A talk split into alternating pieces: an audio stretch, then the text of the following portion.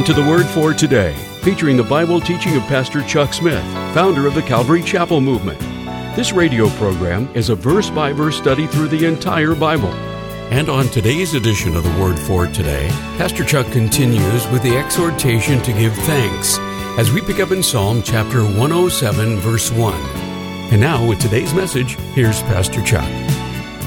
Let's turn now in our Bibles to Psalm 107. The 107th Psalm begins with an exhortation to us to give thanks unto the Lord. And the basis for the thanksgiving is His goodness and His mercy. Two things that we really should be thankful for the goodness of God to us, and then God's mercy unto us. How thankful I am for the mercy of God. Were it not for the mercy of God, where would I be tonight? Surely not here. But for his mercy that endureth forever. Now, as we go through the psalm, the first verse exhorts us to praise, but then the psalm goes on and begins to talk about certain people and their condition. And then we find the oft repeated phrase. In fact, it's repeated about three times or four times through the psalm. Oh, that men would praise the Lord for his goodness and his wonderful works to the children of men. Oh, that men would really learn to just praise God for his goodness to us. I think that we reflect too little upon God because I really don't think that you can seriously reflect upon God without praising and without thanksgiving. When you really just start to reflect on His goodness, on His blessings, on all that He's done, the praises just sort of come. Second verse, he said, Let the redeemed of the Lord say so whom he hath redeemed from the hand of the enemy. We've been redeemed, Peter tells us, not with corruptible things as silver and gold, but by the precious blood of Jesus Christ. If you've been redeemed, you ought to talk about it. Let the redeemed of the Lord say so. We were actually in the bondage of sin. We were slaves to Satan. Paul said, who in times past walked according to the course of this world, according to the prince of the power of the air, that even now works in the children of disobedience, among whom you all had your manner of living in times past, as you walked after your, the lust of your own heart and your own mind, and were by nature the children of wrath, even as others. But from that disastrous state, the Lord has redeemed you. Let the redeemed of the Lord say so, whom he hath redeemed from the hand of the enemy. And he gathered them out of the lands from the east, from the west, the north, the south. They wandered in the wilderness in a solitary way. They found no city to dwell in. Then, hungry and thirsty, their soul fainted in them. Then they cried unto the Lord in their trouble, and he delivered them out of all their distresses. So, he is describing really the condition of the nation of Israel that God has gathered out of all of the lands, the people who wandered after the dispersion, hungry and thirsty, their soul fainted in them. Then they cried unto the Lord in their trouble, and he delivered them out of all their distresses. And he led them forth by the right way that they might go to a city of habitation. Oh, that men would praise the Lord for his goodness for his wonderful works to the children of man. For he satisfieth the longing soul and filleth the hungry soul with goodness. Now, that goes back to verse 5, where it speaks of their condition hungry and thirsty, their soul fainted. Verse 9, for he satisfieth the longing soul and filleth the hungry soul with goodness. The longing soul. The soul is the consciousness of man. And somehow there is a consciousness in every man that life must be something more than what I have yet experienced. Somehow I feel there's more to life. The longing soul of man, he satisfies. Now we start into the second strophe of this psalm as he begins to describe another group, such as sit in darkness and in the shadow of death, being bound in affliction and iron, because they rebelled against the words of God and contemned the counsel of the Most High. So the second group he is talking about, a group who are bound in afflictions and irons. Men who are in real trouble. And the reason for their trouble, their rebellion against the words of God, their scorn for the counsels of God. How many times have we gotten into trouble when we rebelled against the counsels of God? I can do it my way. Just leave me alone, Lord. I'll go my own way. And I am trying to do my own thing, and it has led me into bondage so many times. Sometimes we wonder, how in the world could I ever get in such a mess? It's because we rebelled against the words of God. We scorned his counsel. Therefore, he brought down their heart with labor. They fell down and there was none to help. Then, in this sad condition, they cried unto the Lord in their trouble. Going back to verse 6, the first group who cried unto the Lord in their trouble, and he saved them out of their distresses. He brought them out of darkness and the shadow of death and break their bands in two.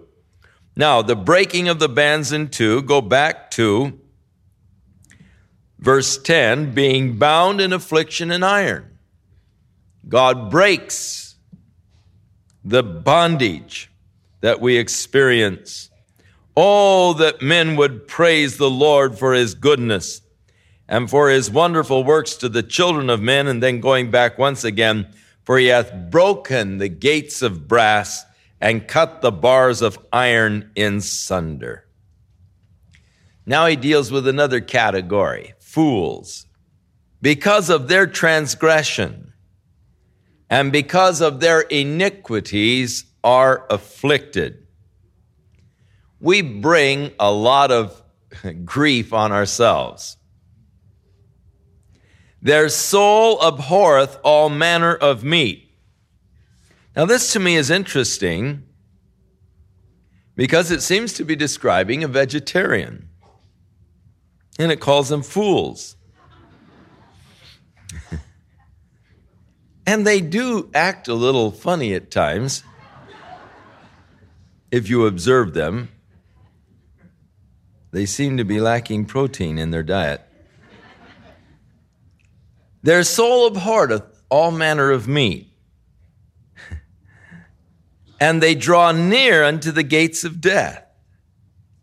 And again, then in this condition, they cry unto the Lord in their trouble, and he saveth them out of their distresses. He sent his word and healed them and delivered them from his destructions. How many times God uses His word to heal, to deliver, to set us free? How many times when I've had a particular problem and was very concerned, And as I was praying, the Lord would send his word. He would give me a scripture in my heart. A scripture would flash in my mind. And that scripture was just what I needed. How many times when the word of God has flashed in my mind in a particular circumstance, I've said, thank you, Lord. I really needed that. For the scripture was just exactly what I was needing at that time. And it ministered to me and it was strength to me and it brought me through. Oh, that men would praise the Lord for his goodness and for his wonderful works to the children of men. And let them sacrifice the sacrifices of thanksgiving and declare his works with rejoicing. Now, in the Old Testament, in order to approach God, they had to come to the priest with sacrifices. And there were different sacrifices that were offered in the Old Testament. There were the sin offerings, the sacrifices for sin, of which we are all very familiar. But there were also what they called the peace offerings which was just really the idea behind a peace offering was communion with God. It was bringing a sacrifice and, and they would barbecue it for you and then you'd sit down and eat with God.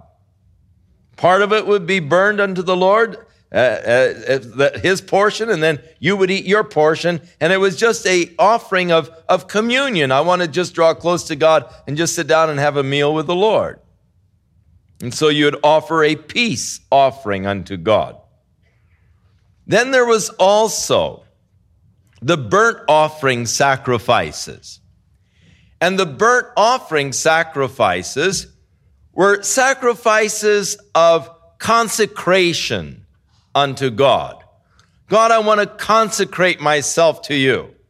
And so I would offer to the Lord a burnt offering sacrifice, which was a sacrifice signifying my commitment of myself to God. So the different sacrifices that were offered. Now, we say, well, we're living now in the gospel of grace and Jesus sacrificed himself once and for all. Yes, as a sin offering. And that takes care of the sin sacrifice completely. But there are sacrifices of the New Testament that we are exhorted to offer unto God not animal sacrifices, but fruit sacrifices. Let us offer unto God the sacrifice of praise, even the fruit of our lips. And so praising God becomes actually a peace offering as through praise I come into communion with God, for the Lord inhabits the praises of his people.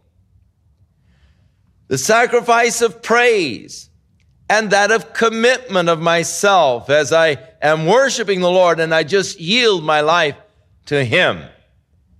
And so there are sacrifices of praise. And here the psalmist said, let them sacrifice the sacrifice of thanksgiving and declare his work with rejoicing.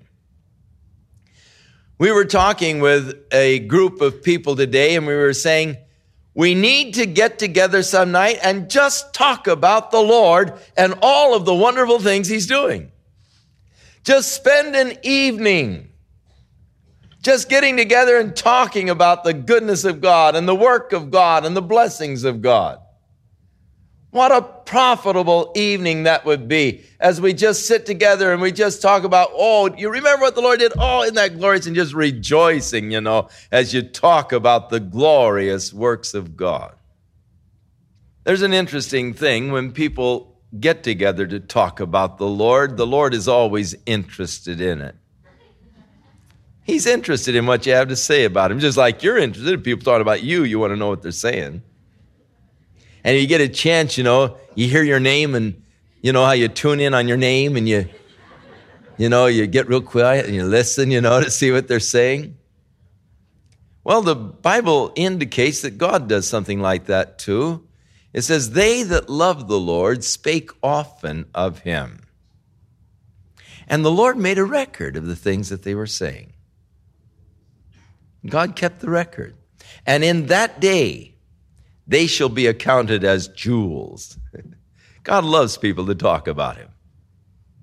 And so here, declare his works with rejoicing. Now we come into a fourth category of people, a fourth section of this song. And this is for the sailors. They that go down to the sea in ships, that do their business in great waters. These see the works of the Lord and his wonders in the deep. The ocean is always a marvel. I, I love, I'm a very water oriented person. I love the water. I love diving down and looking at the coral and the various fish. And it's just the works of God. They see the works of the Lord, his wonders in the deep. For he commandeth and raiseth the stormy wind, which lifts up the waves thereof. They mount up to heaven. They go down again into the depths and their soul is melted because of trouble. They reel to and fro and stagger like a drunken man. They're at their wits' end. You ever been at a storm at sea? Huge waves. And then they cry unto the Lord in their trouble. And He brings them out of their distress and he makes the storm a calm, so that the waves thereof are still. Then are they glad because they are quiet, so he brings them into their desired haven. The work of God bringing us into the desired haven. Beautiful. Now the psalm ends with just exhortations unto, again, of praising the Lord for his works, and it begins to list many of the works of the Lord. Let them exalt him also in the congregation of the people and praise him in the assembly of the elders. For he turneth the rivers into a wilderness and the water springs into dry ground, a fruitful land into barrenness for the wickedness of them that dwell therein. He turneth the wilderness into a standing water and dry ground into water springs. And there he maketh the hungry to dwell that they may prepare a city for habitation and sow the fields and plant the vineyards which may yield the fruits of increase. He blesses them also so that they are multiplied greatly and he allowed not their cattle to decrease. Again, they are minished and brought low through oppression affliction and sorrow, and he poureth contempt upon the princes, and causes them to wander in the wilderness where there is no way. Yet setteth he the poor on high from affliction, and maketh his families like a flock. The righteous shall see it and rejoice, and all iniquity shall stop her mouth. Whoso is wise and will observe these things, even they shall understand the loving kindness of the Lord. So the final verse is just sort of a conclusion to the psalm, saying that whoever is wise and will observe these things, what things? Praising, thanksgiving, even they shall understand the loving kindness of the Lord. Psalm 108, the psalmist declares, O God, my heart is fixed. I will sing and give praise even with my glory. And then he calls for praise unto the Lord with the psaltery and the harp, a couple of instruments, praising the Lord in music. I myself will awake early. I will praise thee, O Lord, among the people. I will sing praises unto thee among the nations. For thy mercy is great above the heavens. Again, why do I praise God? Well, here I praise the Lord again for his mercy. As high as the heavens are above the earth, so high is his mercy over those that fear him. Also praise that thy truth reacheth unto the clouds. Further praise, be thou exalted, O God, above the heavens and thy glory above all the earth, that thy beloved may be delivered. Save with thy right hand and answer me. God hath spoken in his holiness. I will rejoice. I will divide Shechem and mete out the valley of Succoth. Now here is David talking, and he's talking about how God is going to give him victory and possessions. Dividing Shechem, meting out the valley of Succoth. Gilead is mine. Manasseh is mine. Ephraim also is the strength of mine head. Judah is my lawgiver. Moab is my washpot. And over Edom will I cast out my shoe. Over Philistia will I triumph. Who will bring me into the strong city? Who will lead me into Edom? Wilt not thou, O God, who hast cast us off, and wilt not thou, O God, go forth with our host? Give us help from trouble, for vain is the help of man. We'll return with more of our verse by verse Bible study the book of Psalms on our next broadcast as Pastor Chuck continues to teach through the Bible, and we do hope you'll make plans to join us. But right now, if you'd like to order a copy of today's message, simply order Psalms 107 through 108 when visiting thewordfortoday.org. And while you're there, be sure to browse the many additional biblical resources by Pastor Chuck. You can also subscribe to the Word for Today podcast or sign up for our email subscription. Once again, that's thewordfortoday.org. For those of you wishing to call, our toll free number is 1 800 272 WORD, and our office hours are Monday through Friday, 8 a.m. to 5 p.m. Pacific Time. Again, that's 1 800 272 9673. If you prefer to write, our mailing address is The Word for Today. P.O. Box 8000, Costa Mesa, California 92628. And now, on behalf of the Word for Today, we'd like to thank all of you who share in supporting this ministry with your prayers and financial support. And be sure to join us again next time as Pastor Chuck continues his verse by verse study through the Bible. That's right here on the next edition of The Word for Today. And now, once again, here's Pastor Chuck. Now may the Lord be with you and bless you.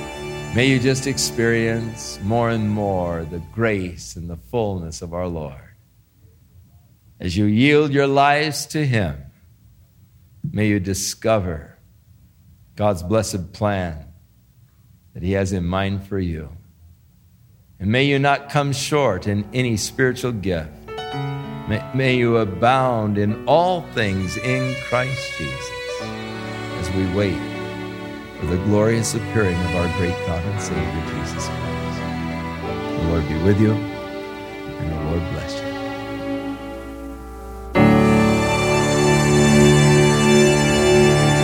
This program has been sponsored by Calvary Chapel of Costa Mesa, California. The Word for Today is pleased to present a timely book entitled Philippians, a Bible study for women by Kay Smith, wife of Pastor Chuck. In times of hardship and doubt, are you filled with joy? If this less than perfect world has robbed you of joy and filled you instead with fear and worry, you must learn the secrets found in the book of Philippians. Join Kay as she discovers the Apostle Paul's top secrets to a life filled with joy, available to every Christian woman today. Sometimes in the deepest trials, God will so minister to us, or the Holy Spirit will so minister to us, that even in the deepest trials we can have joy. And that's what we're trying to impress on the people's heart. We have joy just because we have Jesus. For more information on how to order your copy, visit us online at thewordfortoday.org or call toll free at 1 800 272 WORD. That's 1 800 272 9673. And godliness with contentment is great gain.